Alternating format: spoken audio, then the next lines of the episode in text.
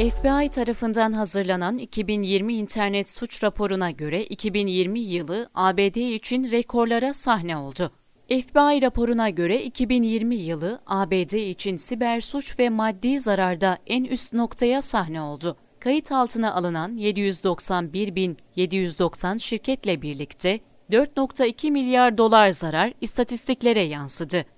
2019'daki maddi zarar 3,5 milyar dolar, ve 2018'deki maddi zarar 2.7 milyar dolardı. Statista tarafından yapılan araştırmaya göre en büyük kayıplar olçalama saldırılar ile ödeme ve teslimat yapılmayan siparişlerde yaşandı.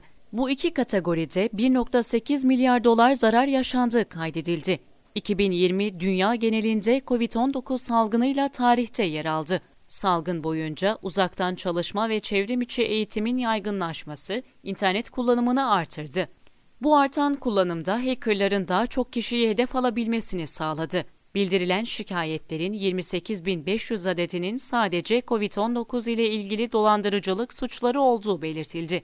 COVID-19 temalı saldırılarda sahte yardım duyuruları ve ödemelerin de kullanıldığı görüldü. Gelen bilgilere göre bazı kullanıcılar bilgilerinin çalındığının farkına da varmadı.